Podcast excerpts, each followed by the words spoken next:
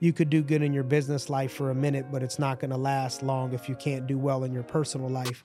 And your personal life is always going to hand you adversity and obstacles for the rest of your life. And it's the way that you handle those that dictates the level of success that you're going to be able to have and the people around you are going to be able to, to, to enjoy. Mm. And I think what you what you all are doing is taking the system that was given to me uh, from Jim Surace and Marcus Smith that that is internal development and growth precedes external development and growth. Varsity King's second episode appearance with Simon Arias, I believe. This is his second appearance. This is my mentor, my coach.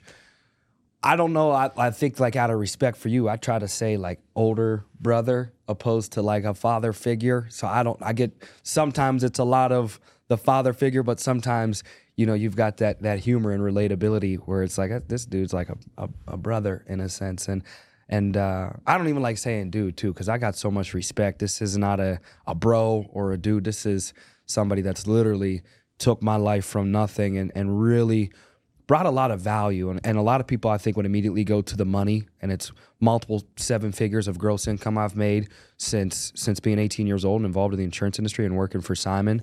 But I would say I, I would be most proud of my spiritual influence I've had from you you know, just the accountability with proverbs and church and the genuine. You know, it's one thing to say it and do it and post it, but to really live it and feel it. And I see it resonate in my family. Me and my sister grew up in the church, but I think it keeps us, it's good to have that iron sharpens iron.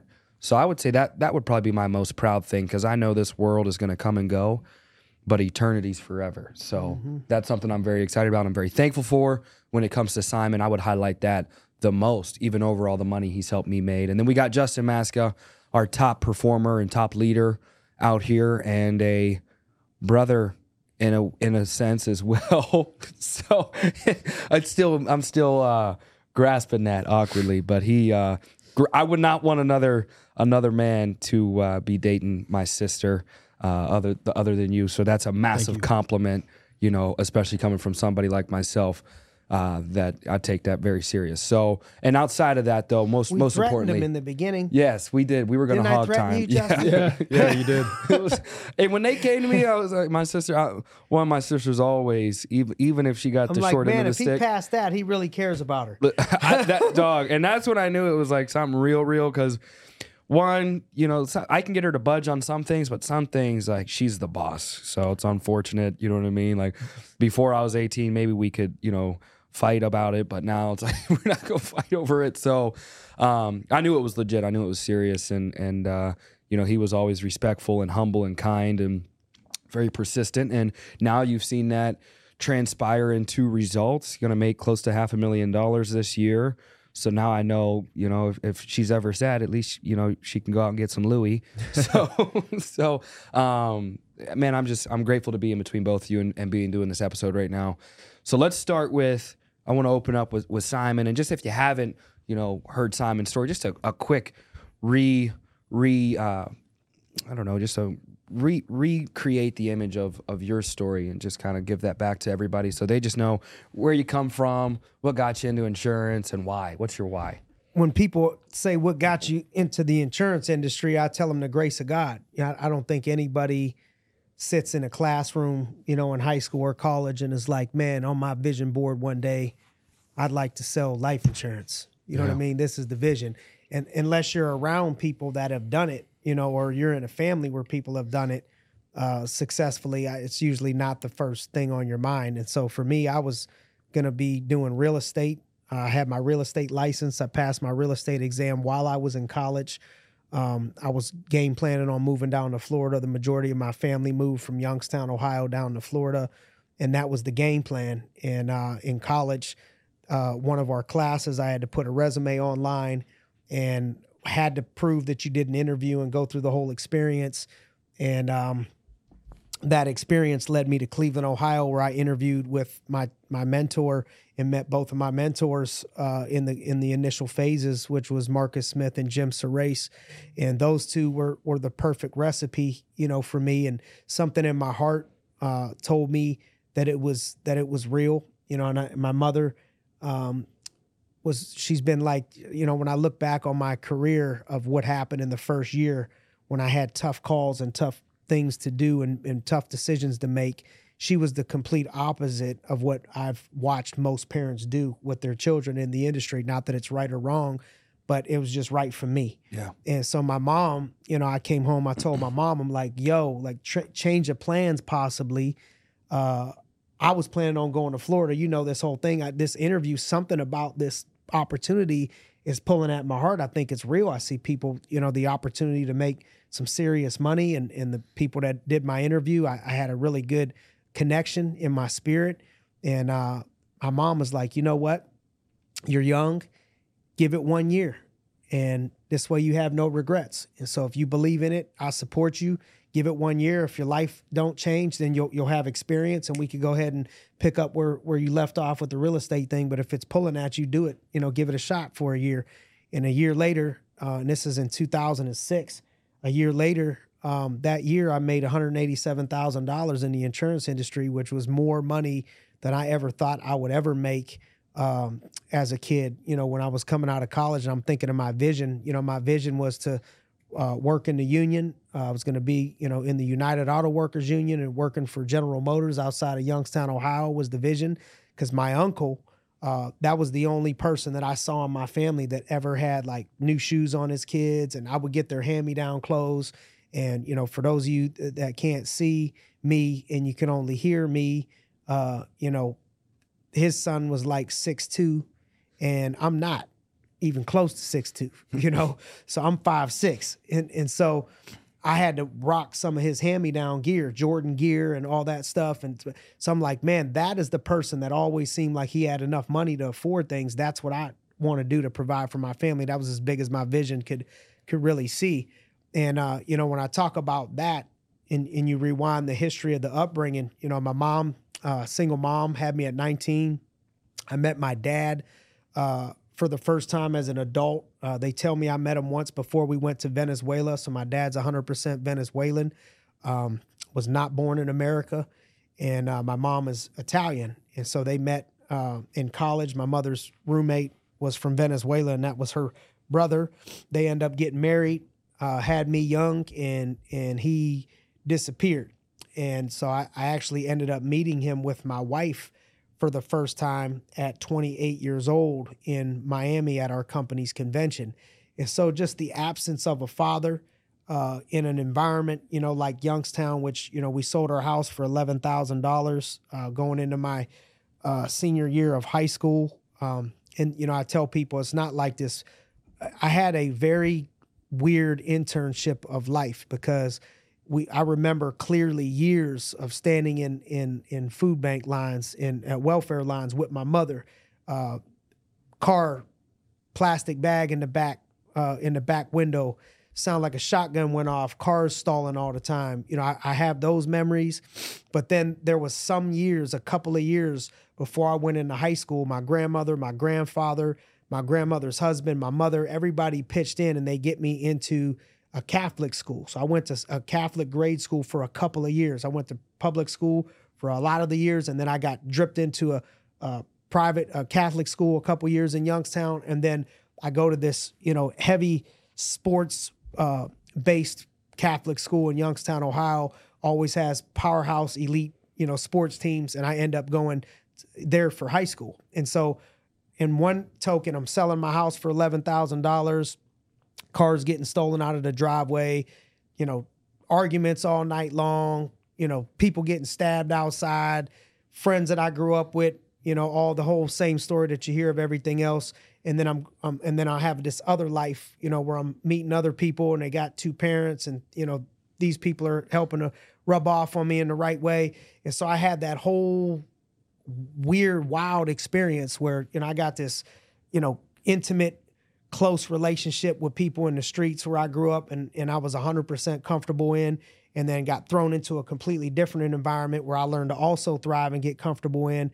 And I think that built me up and gave me the experience that was necessary to not only go to college and thrive as an athlete, uh, where I was a four year starter playing safety, uh, strong safety, But really, after that, it set me up for business because this business, we end up working with blue collar people, middle income, which was my family and the people I grew up around. And then it's, you know, you see people having success in this business from all different walks of life black folks, white folks, Hispanic folks. Uh, we got people, especially here in Chicago. I mean, you guys got the League of Nations, you know, out Yeah. there. And and man, that, I, I love it. You know, I don't I don't care what background somebody is. You know, it's just man, we're all we're all human. And that's that was kind of my experience and my upbringing. And so it brought me into this business. I was able to relate and, and attract talent from all different walks of life. And and uh, here we are. And and um, you know I'll, I'll just say for those of you you know listening for those of you watching uh, i'm always kind of this ugly but i'm extra ugly today with the, with the i got a black eye. Okay so excuse me. Uh, i was grappling on on uh, monday and and i took an accidental headbutt. Uh, so my eyes uh, got a black eye over here for those of you that that can't see me.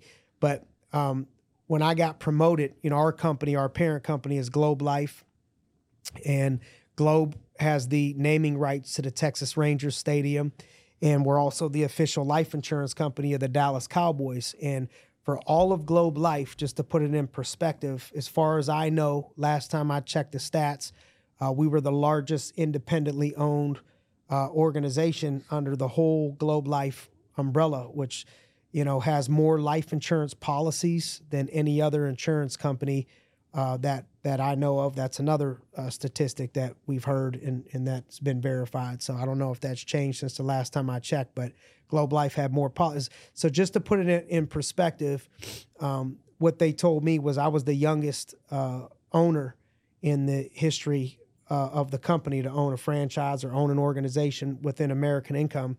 And uh, when Chicago opened up, you know, I know this territory was going to be so special. I didn't want to uh, let it pass us by. And you know, Tristan, you know, is the epitome of when opportunity knocks, like have your bags packed. So I called Tristan, and you know, I think Tristan was 21, 22 years old. How old were you? 21, 21 21 years old. I mean, and I called him and asked him if he wanted to be my my business partner and uh, open up an office, open up a business in Chicago. And real fast, things turned around, and you know, not long after that, Tristan moves, drops his life, and moves out to Chicago. And now I would say, you know, in the in the company, and I only say top top five just to reserve for what I haven't had an opportunity to see. Uh, but I would say this office right here in Chicago that you all are operating right now, Justin and, and Tristan, uh, not only uh, did I forfeit the the term uh, or of of having the uh, people say that I was the youngest in the history of the company, and I passed that on to you, Tristan, and now you are definitely the youngest in the history of the company uh, to ever um, do that. But I would say your office and the energy that I've seen here is top five in the entire company from what I see. And I only say top five because I haven't had a chance to see the rest of the country. But I would probably say this is probably top two or three for sure in the country. And uh, what's getting ready to happen here in Chicago is going to be is going to be special. And not only is it going to be special in production, but I think the things that's that's most special is you know when I look back on my career and and now I'm 40 and I'm 18 years in the game, you know I get I get more um, I get more love and joy from watching people grow up in the business and do better in their personal lives um, than I do in watching them do better in their business lives because you could do good in your business life for a minute, but it's not going to last long if you can't do well in your personal life. And your personal life is always going to hand you adversity and obstacles for the rest of your life. And it's the way that you handle those that dictates the level of success that you're going to be able to have and the people around you are going to be able to, to, to enjoy. And I think what you what you all are doing is taking the system that was given to me uh, from Jim Surace and Marcus Smith that that is internal development and growth precedes external development and growth. And people see the external. You know, when I pulled up, I I pulled up with Perm today and I seen the yellow bands uh, out there. Who got the yellow Kevin. bands? Kevin, Huh? yeah. Kevin. Kevin. And Kevin, how old is Kevin? 20? Yeah. I think 20 years old. So 20 years old, he got this sick yellow. What kind of Benz is that thing? AMG GT Yeah. coupe. right? So I'm pulling in here and I'm like, man, the thing that makes me that brings me joy is is that I think that the majority of people here can handle the success because their stability is built on internal personal development. It doesn't mean that I'm perfect. It doesn't mean that you're perfect. Doesn't there's nobody listening to this or mm. doing this or watching this or mm. playing a part in this that is that is perfect. But I think it's going to be you're going to you're going to find it difficult to find people 20 years old, 22 years old, 23 years old, you know, like you guys have. Not everybody's like that, but those age groups in demographics and pump multiple six figures into those people's life mm. and watch them live the life like the people you all are raising in this business are living, where they're seeking out ways to develop themselves spiritually and they're up working out and they're reading books and they're walking with humility and they're getting out of nice cars and they're still treating people good and walking with humility. And that's what I'm proud of and that isn't me. That that's Jim Surace that's that started out with my mentor passed that into me and I've tried to pass that on to everybody and not everybody takes the formula but I'm grateful to watch you guys take that formula because it's going to bring you the same joy that it's brought me. And and the joy that it's brought me as I watch people come in here like you all watch people start young and then I watch them walk down the aisle and get married and it's like a blink of an eye. And I watch them pull up in a beat up car and I watch them leave here and buy their mother a car and buy their father a car and take care of them and have a family and live this great life.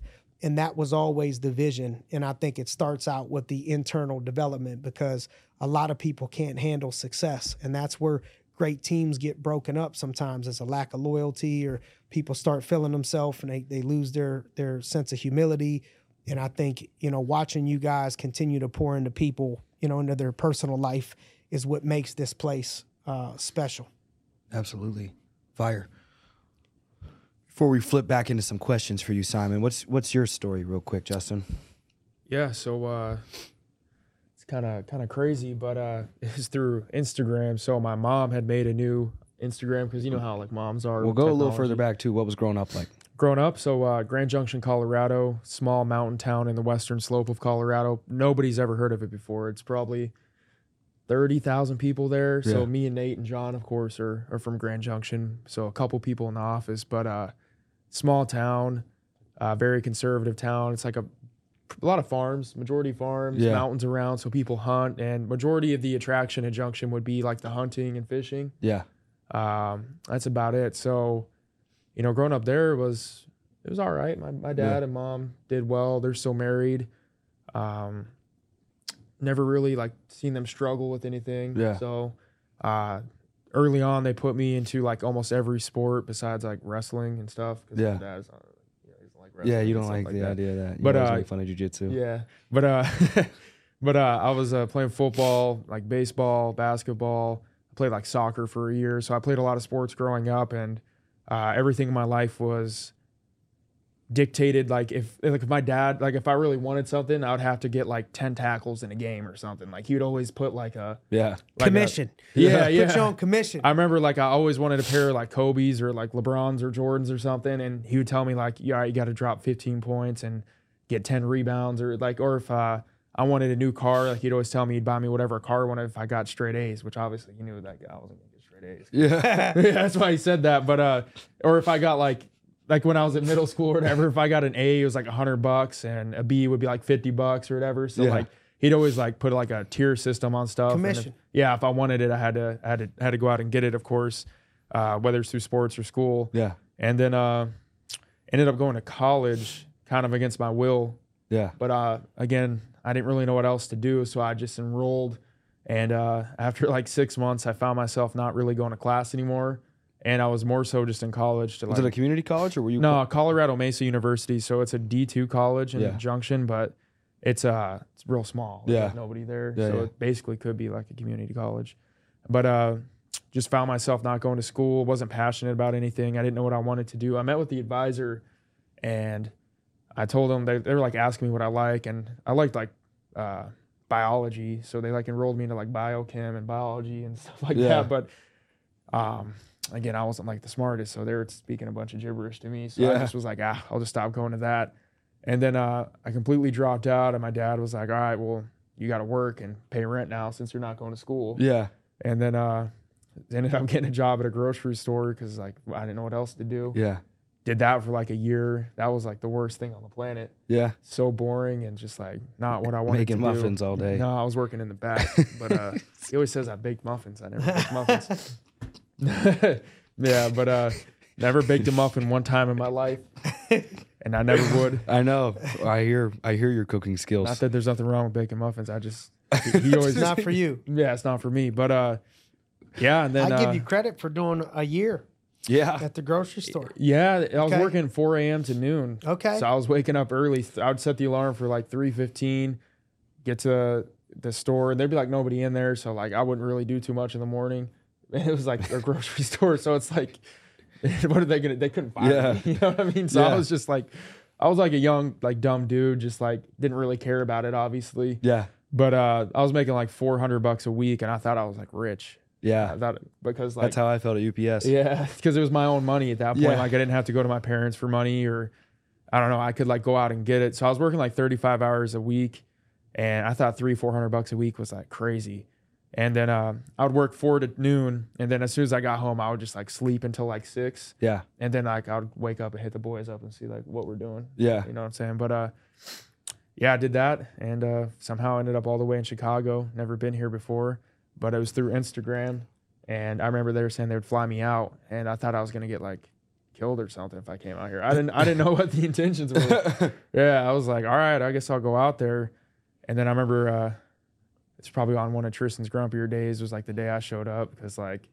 I only talked to him for like five seconds, and he just basically said, "This is like the hardest thing ever," and like most people are soft, and I, I probably wouldn't make it or something like that. so, yeah, and he You looked brought me like a pretty boy. What do you mean?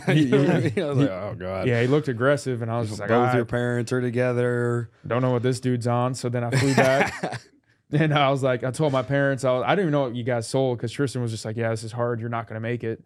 Or whatever. But, uh, It I remember I talked to. Rob, and he told me I'd be like Bill Gates the next year. He said I, he said I'd be a billionaire if I just worked here. Overcommitting Rob. Yeah. So I, I left thinking like, man, I'm gonna have a Lambo in a year. Like this is gonna be the best thing ever. So I went back and told my parents, and uh, honestly, they just support like everything I do. So they were just like, yeah, you're young, just go do whatever. And if uh if you fail, like worst case scenario, we'll fly out and like come get you or something. Yeah, but I had no money, so I came out here with like a thousand dollars, and uh, immediately I'd say sales clicked because I never really had to like struggle to Yeah. sale or to make a sale. But it's not like I was like super talented as a producer or, or like I didn't produce like Connor did or like Connor. you did always or- made five grand a month though. yeah, I was making like five to like a good month would be like ten grand, which I thought was crazy anyways Yeah. because I was making like four hundred bucks a week. So to make a thousand, two thousand in a week was like Yeah. crazy. And crazy. how old were you when you came? 21. So now Okay. I'm 24. Okay. Yeah. Old. You got three Yeah. years in? Uh, Two and I a half? started, so yeah, I was like basically turning 22 when I Okay. started, but uh, Okay. two and a half, yeah. And then, uh, you know, over time, I saw a lot of people come into the agency and and leave, but I would confidently say, even though I'm not like the, I might not be the greatest recruiter or the greatest producer, but I feel like I'm like Iron Man almost in this business because like I've been through a lot of crap and I feel like I've always like been the most disciplined with at least being in the office eight to nine every single day and never missing a day and making the calls and doing whatever Tristan said if it was like recruiting wise or whatever. I feel like I can confidently say I might not be the best producer or recruiter or leader, but uh, I'm the most like consistent for sure. His manager, his manager was the individual where, for me, I think on a smaller level, on a micro level, it was like the uh, that one guy that you had that tried to like just terrorize you. Yep. That was the guy that brought him in. Yep. And so we're going through the process of essentially he was getting terminated.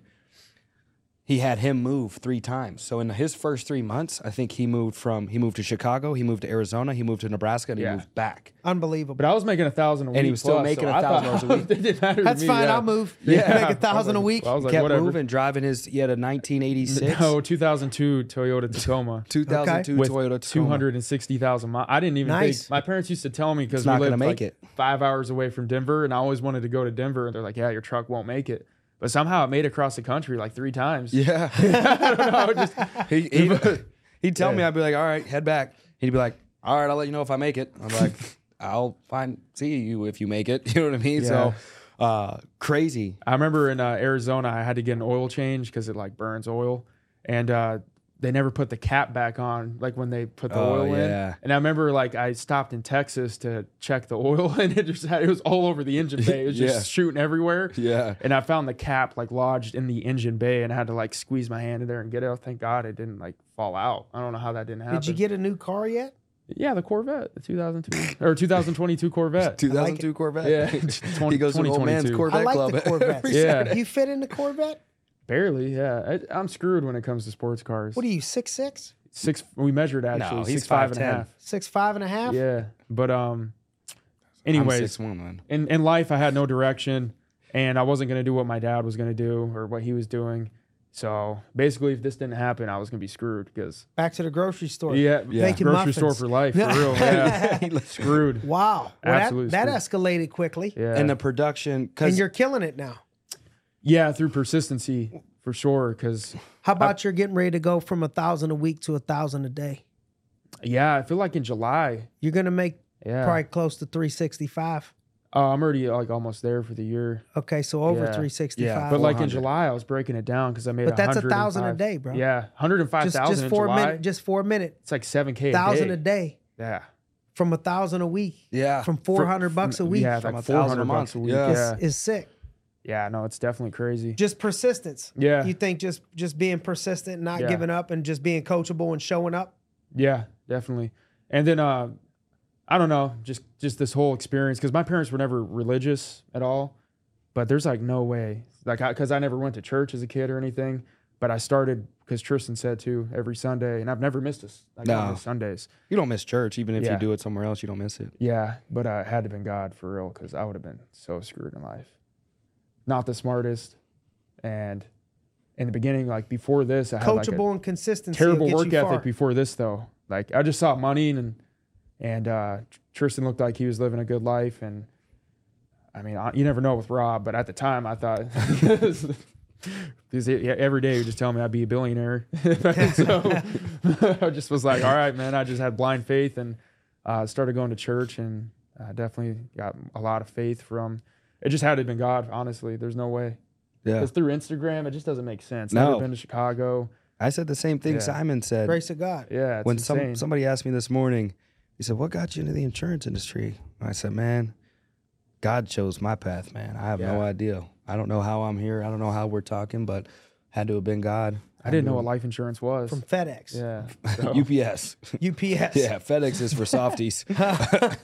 um, let's jump into some questions for you, Simon. So, I want to I want to speak to to the the high school kid watching this right now. You're in high school and you're about to graduate, or you're in that junior sophomore phase, and maybe you graduated high school and and you're thinking like I don't know if you felt like this, but I felt like I was lost my identity in high school. Like I was never going to be anything because I saw money being made on social media and I didn't know how to get to it because the demographic that we had, there was nobody making a bunch of money. Oh, no. And we were similar to Simon Food Bank lines, and you know we weren't. I, I don't say poverty anymore. You know, my sister had to correct me on my embellishing of our story, but it wasn't a great upbringing, right? So you're a high school kid, and you feel like, man, the, like life's flying by, and you don't know what's going on. You don't know if you're gonna make it. You don't know if college is for you. You don't know if you're gonna get the money. Did you feel like that? Yeah, even because I would say we were middle class because my mom didn't work, or, you know. Yeah. So it's like my. But you still had that feeling of being But, uh, behind and like what's gonna happen in life. Yeah, honestly, there was a point where I almost just accepted the fact that like, Yeah. I'm just gonna have to work at a grocery store forever. Because like, Did you have that feeling ever in high school of like, man, maybe I'm just never gonna make it? I know I want to get rich, but I'm never gonna make it. Did you ever have a feeling like that? Grand Junction, like there's like. If you're you're successful, yeah, I mean it's successful in America, but like a hundred thousand, hundred fifty, like a high school life crisis I had of like, man, I don't know if I'm how am I gonna make it? I'm gonna have to just hit the hit the streets. I tried that. I knew I was willing to do at it. whatever. I was willing to work like 100 hours, like Yeah. double time, whatever. I knew I wasn't going to be broke. That I knew I was not going to be broke. Yeah. I wasn't going to let myself be broke because I already Yeah. lived that life. I had an internship there and I didn't like it. This Yes. business fixed my. I, I was lazy. What would you before this, say so. to the high school kid that's having a high school life crisis and they know they're not gonna let themselves be broke, Mm-hmm. but there ain't no avenue that's being exposed to them, no people, no right opportunity. What would you say to that that kid right now? I think, uh, first of all, if they're watching as a high school kid, I think you're already, if you've made it this far watching this podcast, you already are probably thinking at a different level. It says that you want something more. There's a reason why you're inquis- inquisitive. Uh, you want to learn, you know, stuff like that. Um, don't. It's not for everybody. When I say it, I, I know the advice is not specific to this industry, but I'm just saying whatever is is your thought process, you got to know if you if you feel a calling in your life that you don't want to be average, that you want to be above average, then feed that beast and don't allow other people to talk you into complacency because if you're in an environment of complacency or average, then most people are going to talk you out of greatness. Not all the time, but most people are going to talk you out of greatness. And so if you start thinking differently, you start thinking like the top 1%, the top 5% in the world, then the other 95% of people are going to be telling you that you're crazy. You shouldn't do that. You shouldn't move from Colorado to Chicago, or you shouldn't do these things. You shouldn't do that. So you're you're going to probably be if you're on a path to get out of average, then then it's the the road less traveled typically, and then you got to figure out what your path is to greatness. Of not everybody's meant to do sales. Not everybody is meant to do leadership. Not everybody's meant to be an entrepreneur.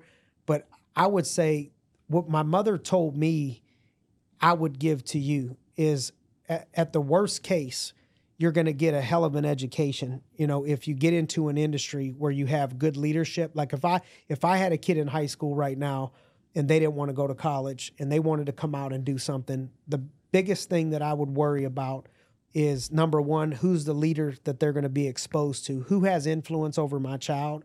Who is going to be pouring things into them? Because as, as kids get older the influences around them make a bigger impact sometimes than their own parents at that moment of their life as their friends and the people that they spend the most time with. And so I would look at the leadership that you're going to be involved in. If you were my kid, I'm like, who's the leader? Who's the coach? Who's the who's the captain? That's that's the first thing because if you can get around good leadership that can mold you into whatever you're going to do, whether it's staying in that industry or doing something else, that's the number one thing. Uh, but the number the number two thing I would say is outside of that leader is I would be focused on is there is there a is there a path to greatness? Is there a cap? If you're in your head, you're like, man, I want to make a half a million dollars a year. Well, do you see anybody that's doing that in the industry that you're looking at? Do you see anybody that's doing that three? If you look at people that are already 20 years in that industry, that'll tell you a lot about what you can do 20 years from today. Look at people that are 10 years in that industry. Look, that'll tell you a lot about what you can do, you know, 10 years from to that from, from that day. But I, I think the experience level, I think in life, everything attaches to some form of sales. And even if you don't end up in that type of industry two years from today, it's going to drastically benefit you in whatever industry you go in. If you have a background in sales where you've learned sales, you got out of your comfort zone, you learn that. Even if you're an attorney, if you're an attorney, you're going to have to sell the judge. You're going to have to sell the jury. You're going to have to sell people to to want to to hire you. If you're doing nails, you're going to have to sell people on what color to pick or upgrade this package or to do it with you most of life, even when you're a parent, you're selling your kids on stuff. As a spouse, you're selling some. So I think having a base of of sales in leadership, even if and now I'm talking specifically about what we do, even if it ends up not being something for you, rather than working at a grocery store for 12 months, you can come here and work for 12 to 24 months. And when you go to school, typically you have to pay money. So if I'm going to college and I'm not anti college. I graduated from college. I'm just saying for the kid that doesn't know for sure if they want to go to college, if you force yourself into a college education and, the, and it costs $40,000 a year to go there, and then you're not making any money, then you're, you're at least negative 40,000. And that now you're starting to go in debt a little bit. But if you're able to work and you make 60,000, which I think would be okay, I think a little low if you're great at what we do, that's going to you should be able to do better than that, but let's say somebody makes 60,000 in a year and then they save themselves 40,000 from not going in debt at school for $40,000 in a student loan. You actually made $100,000, right? Cuz you didn't go negative 40 and you went plus 60, you're plus 100. You go plus 100 4 years in a row, you got $400,000 that you would have gained or lost versus somebody else that chose that route and they forced themselves into that and they didn't even end up doing nothing like that. Then they graduate and they find out there's no job waiting for me making $200,000 a year, $100,000 a year soon as I graduate. Now you got four years experience. Because what I found when I was coming out of college is even though I had a college degree, all the jobs that I wanted, that I thought that I wanted, that I'm glad that I didn't get, they all wanted two years experience, two years experience, two years experience. Well, how am I supposed to get experience if nobody will hire me to get any experience? And so I think at the worst case, you come into this type of a business or this business, you're going to learn sales, you're going to be mentored by good people, good young people that are going to impact your life, but you also get experience. And if it doesn't end up being a place that you retire, it'll it'll end up serving as a launch pad, you know, for you somewhere somewhere down the road. And so and and then the last thing I'll say for young people is I think the 20s, uh, you know, if you're 18 years old, you're you're very close to being in your 20s. I think your 20s are a pivotal moment for you in business to set yourself up for the rest of your life that I watch a lot of young people uh, flush down the toilet because they think they got all this time and then they want to get serious. You know, they want to have fun in their 20s and then get serious in their 30s. And by the time it's time to get serious, like it's not too late, but the the the price became a little bit more because you're you're you're you're older now, and maybe now you want to have a kid, maybe now you want to have a spouse. So now you, you you can't go hustle and move four times. You know, you move. You said you move three, Yeah. four times. You're like, hey, psh, who cares? I'm making a thousand a week. I'm making a thousand a day. Let's get up. Let's move. Well, if you got a wife and three kids, it ain't as easy to say, let's just move three times. Let's move to Arizona. Let's move over here. Let's move over there.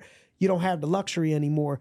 The flexibility and the freedom to grind and put everything that you got, blood, sweat, and tears, every ounce of your body, every ounce of your soul, eight to nine, stuff like that. You got baseball games, football games, you got family parties, you got anniversaries, you got all these things. Your kids have things at school. You can't do those things all the time in your 30 without paying a huge price.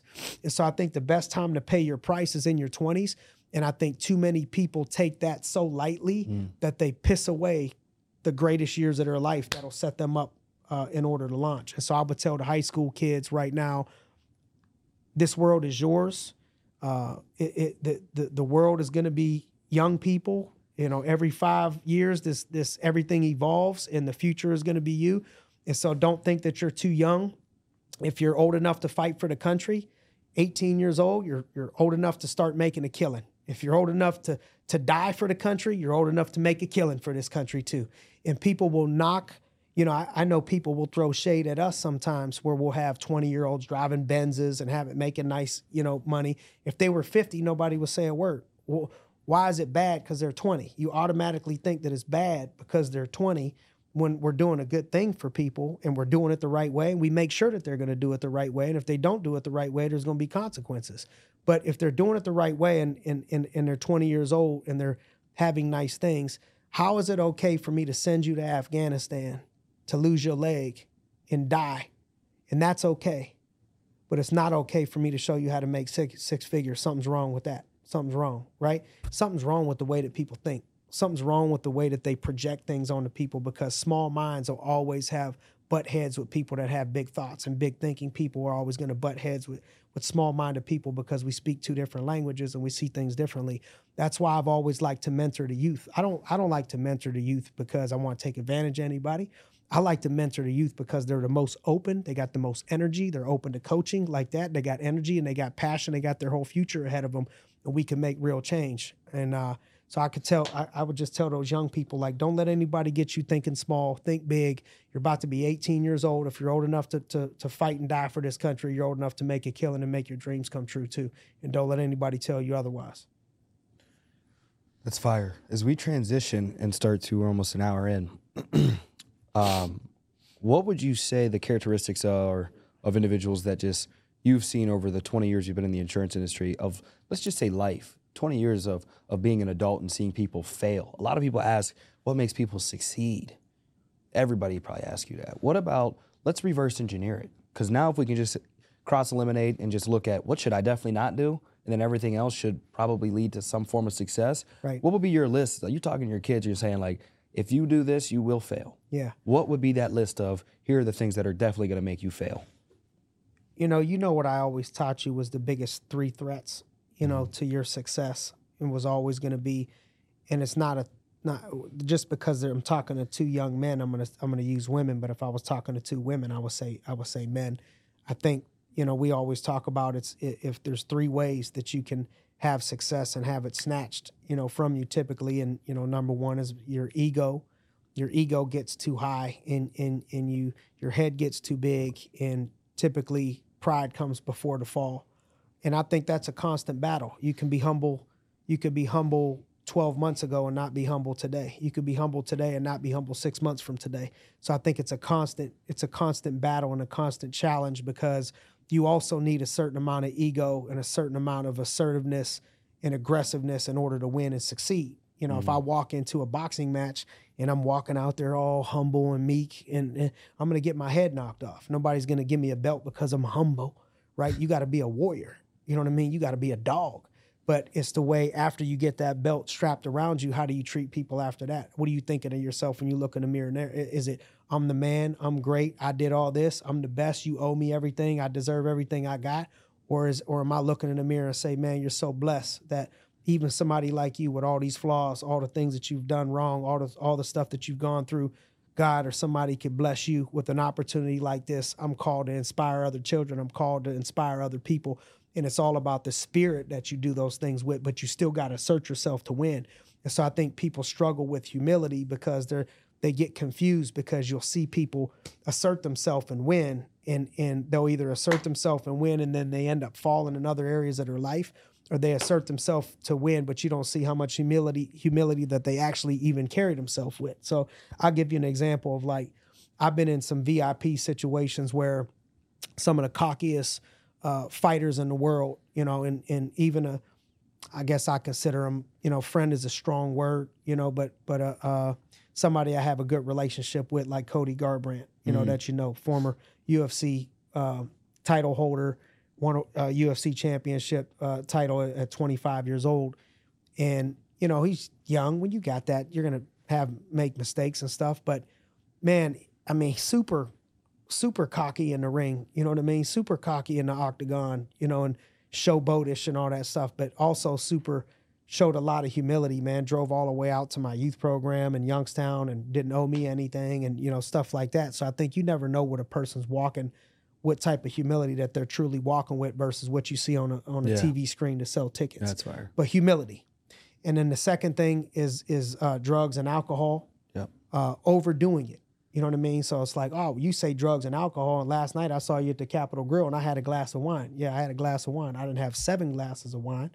I didn't, you know, lose my mind. Not to say in college I never did it or I never drank something or something like that, but it's it's it's the drugs and alcohol can get people in trouble. And then uh, you know, I say women or men, you know, yeah. people of the opposite sex can make or break you. Relationships. They, they can make or break you. Yeah. Like Justin, I think it'll make you. I yeah. think you got a great one. I've told you that a gazillion times. Yeah. yeah. Sitting here or not sitting here, like you, that that can that can elevate a person. That that makes a person better.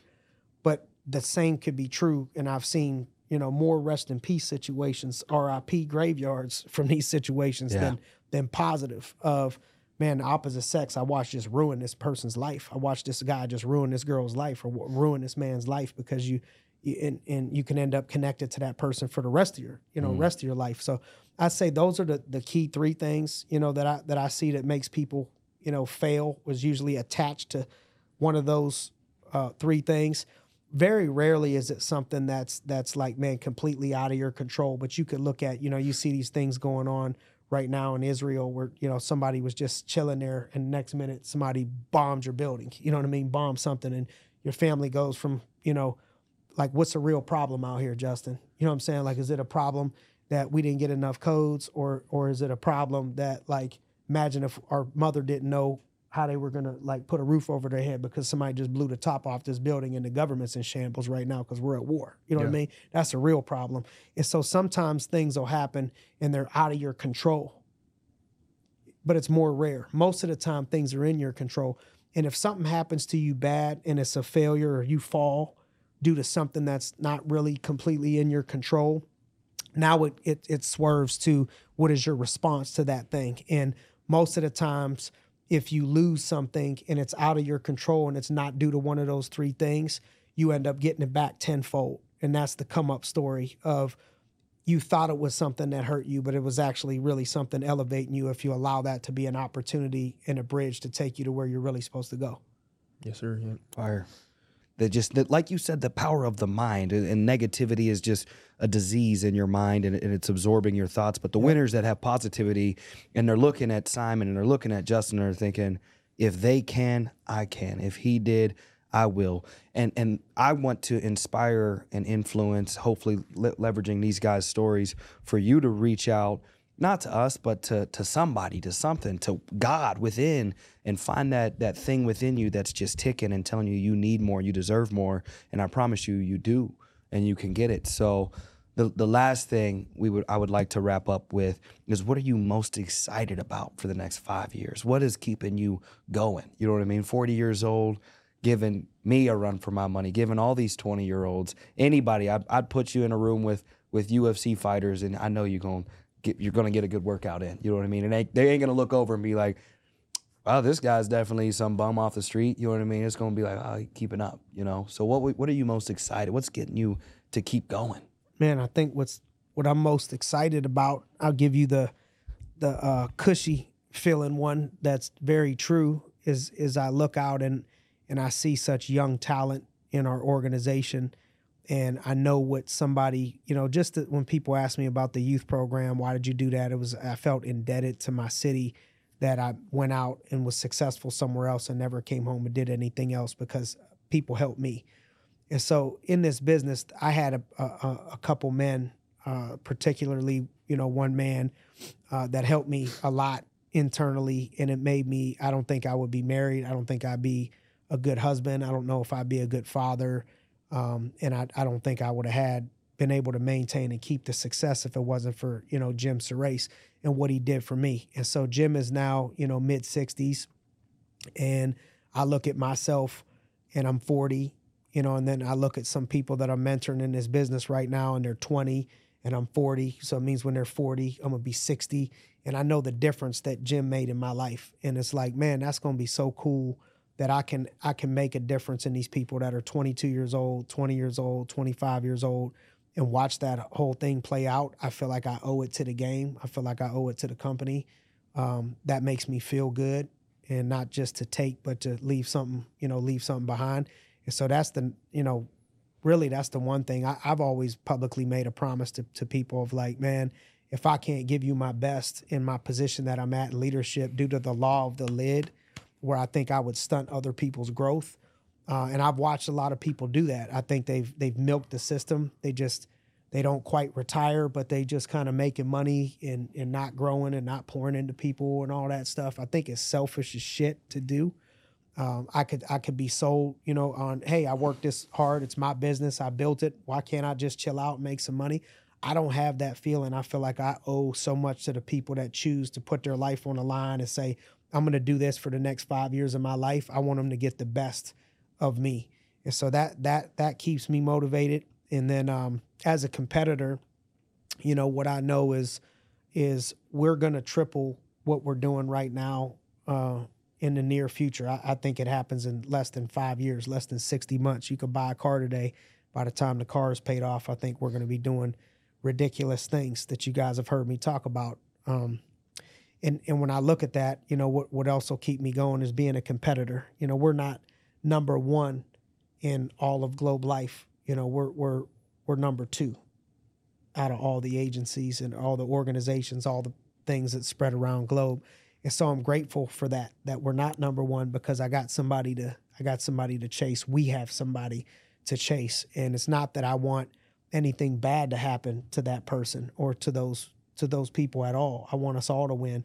But if we're playing sports or we're doing something and I'm playing against you, you should want to beat me just just for the sake of it, right? Yeah. And so I think just as a competitor, uh, what'll keep me going and what keeps me going is is I'm grateful that we're not number one, that we have somebody to to chase that we can mm-hmm. go after, and it, will keep us uh, keep us youthful and keep us pushing and keep us uh, aggressive in our pursuit to greatness. So that's that's what keeps that's Let's what keeps go. me rocking and keeps keeps me going. Let's go. 1152. Okay. Get a quick bite in and head to the airport. Let's so another episode of Adversity Kings. We thank you guys so much. DM these two. If you guys want, Simon's media team might be able to get a hold of you.